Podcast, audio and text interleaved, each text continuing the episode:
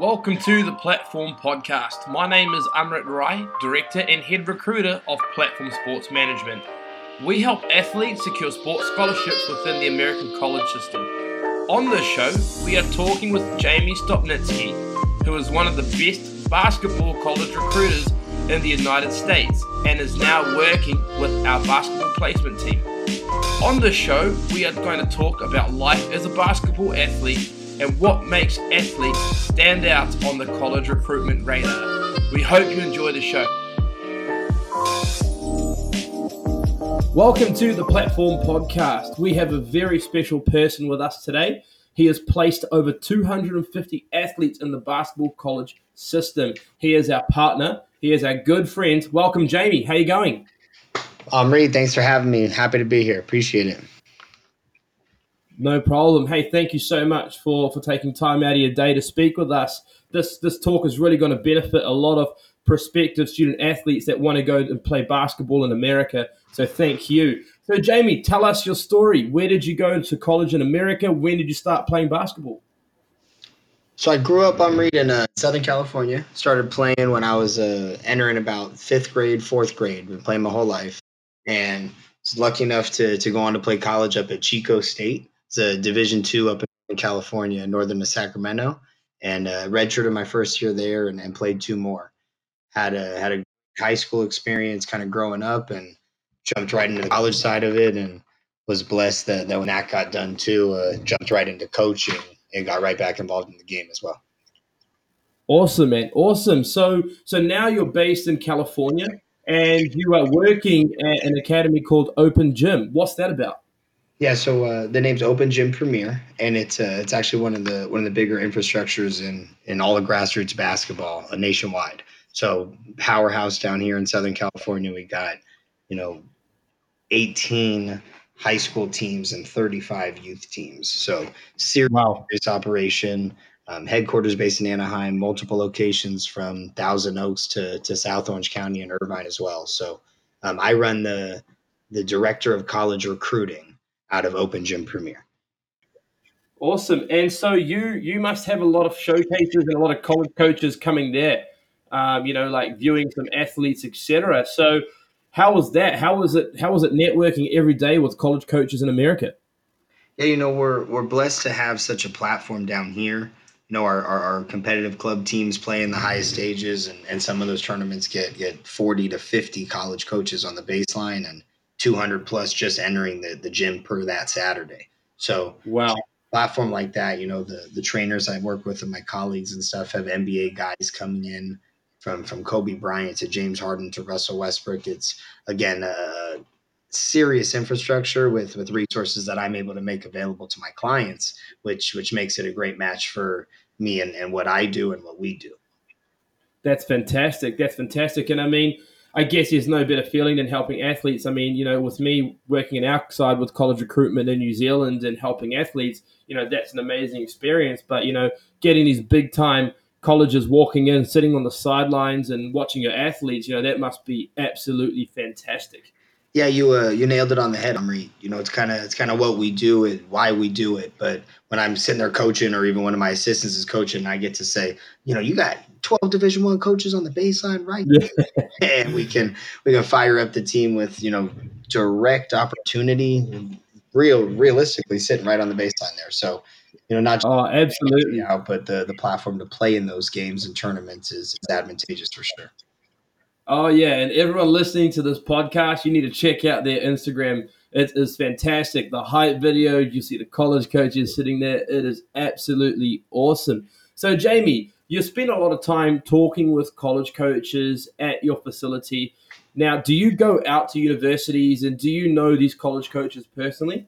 So I do, Amri. You know, uh, part of what I do in my operation is is full autonomy. So what, what I pride myself in in my team is, is constant communication with these college coaches by email, text, and phone, you know, throughout our day. And then that's all the time, not just when the kids are playing, but this is what I do for my nine to five. So when I wake up, you know, 801 on a Monday, I'm in communication with college coaches and parents and, and, nothing else. So to answer your original question of do I go out on the road, um, I do and I've done great trips. Like I've been to Colorado, been to you know Denver University where Rodney Billups, head coach, Division One, to Metropolitan State and and Colorado Boulder, and you can kind of hit three, four to five universities in one trip. I did the same trip in, in California from UC Santa Cruz to Sacramento State Division One. And amazing, it's great to get a, get in their gym, and you know they hand me a practice plan like I'm on staff and a kickback, and um, you, you can never stop learning in an environment like that. Oh, for sure, for sure, absolutely. And you know, there's a lot of athletes, um, Jamie, that you know here in New Zealand and also in Australia, they want to go big time. They want to go Division One. However, when I asked them, you know, why don't you want to go like Division Two? Because that, that when they say Division One, they mean like a mid major or a lower end Division One. You know, to get one of those top Division One schools is very tough to do. Sure. Um, so you know, how do you how do you, how can you advise these kids on what college they should be looking at? What are the fundamental things that you think make the best college fit for them? That's a that's a great question, Amrit. Um, you know, what I like to say are that there are a lot of variables in making such a decision. So when you're weighing out the variables, is you got to make sure that the green checks are outweighing the red checks. So for some families, if it's financial, then you know the the package and financially is more important than the status of of the division right? So i advise the families in that category which is NAIA division two division one uh, the money's all the same color right? So so depending on that family if it's about a financial situation I, I wouldn't worry about the status of the school or what the kid gets to put on his twitter but i would be more concerned about the real financial package coming their way for the other families that are looking for the best opportunity and advice there, uh, my first thing would be to to keep those grades up.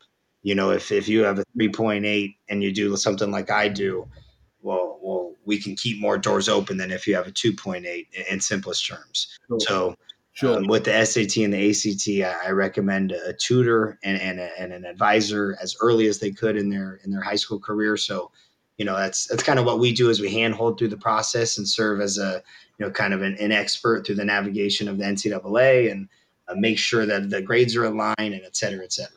You want to you want to be applying to the correct schools, not one too you know over your head or even underwhelming, et cetera. So a lot of variables right. to making such a decision, but um, expertise is is very important and highly recommend getting someone involved who's a good person and and can help you.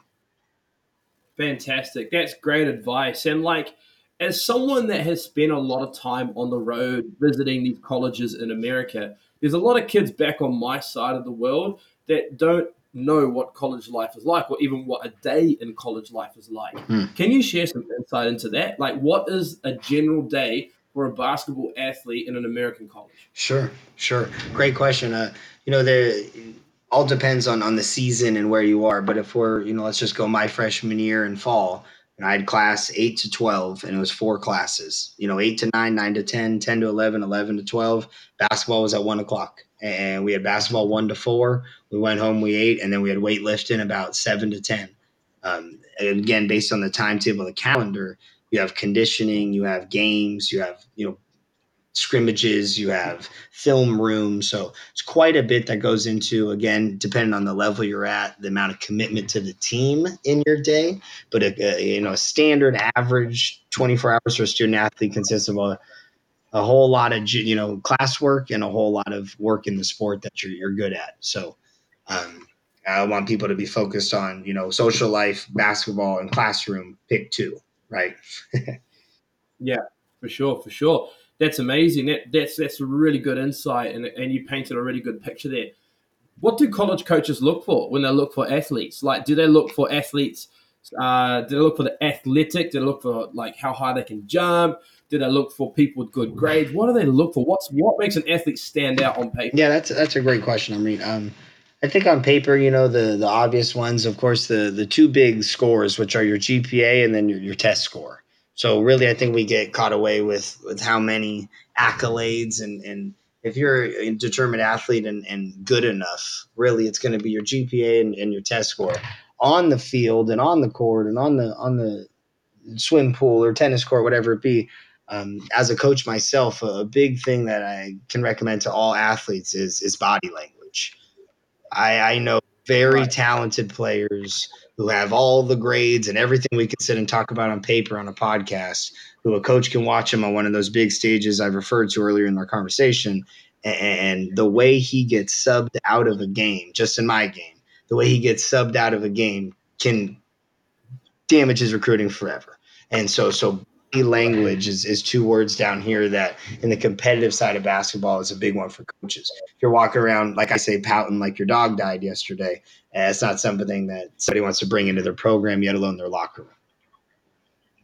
Absolutely. No, I, I totally agree with you. And you know, you, you made you made a really good comment there when when coaches they want to see positive attitude and especially for international athletes that don't have the luxury of competing in front of these coaches um, in this under the same shed uh, you know, they, they do stuff on video. So when athletes film themselves and college coaches want to watch full matches and, you know, put them on the monitor and analyze their performance, what what is some good advice you can give to athletes that they should be doing in their video highlights or even a full match? What should athletes be showing? Uh, another great question. I mean, I would touch more into what I just said of, of the body language of what not to show. Really, the opposite of that, right? A, a good teammate, energetic, quality shots, you know, uh, good decision making, those kind of things. I think that the intangible word is the word we're looking for here, and all, all that all that right. intangible stuff in sports is is really why when they ask for a full game that they're not doing anything else besides watching every intangible piece of, of that athlete and, and mostly looking for the bad stuff, not the good. So, so the, the good, just like the grades, that's just going to help us, right? If, if the grades are poor, it's, it's going to make things a whole lot harder the same way the attitude would. Yeah, I guess like when we work with coaches, you know, like obviously coaches that we work with, they trust us. So whenever they open email from yourself, etc., they know that this athlete's good they just want to see if they're going to be the right fit, the right character. Yes, sir. So I completely agree with what you just said. And, you know, to, to close off this talk with you, Jamie, what is some good advice? You've shared some really good advice for athletes, but let's say there's a 13 or 14 year old athlete listening to this podcast and they want to go to America on a basketball scholarship eventually. When should they start the process? What should they be doing? Should the parents be videoing all their games? when do you reckon they should be sitting in SAT and get all this stuff together to send to the coaches? What can you comment on that? Yeah, it's a, it's a loaded question on me. So kind of tackling it in a couple parts there. If, if I'm yeah, talking absolutely. Absolutely. 14, 14 year old, you know, wanting to come play the game of basketball here in the States, the first things first, I'd, I'd make sure he was, was focused in the classroom. Before he starts his, his four year academic high school career, I want to make sure that all his grades are A's and and he's equipped in the classroom and ready to take that on.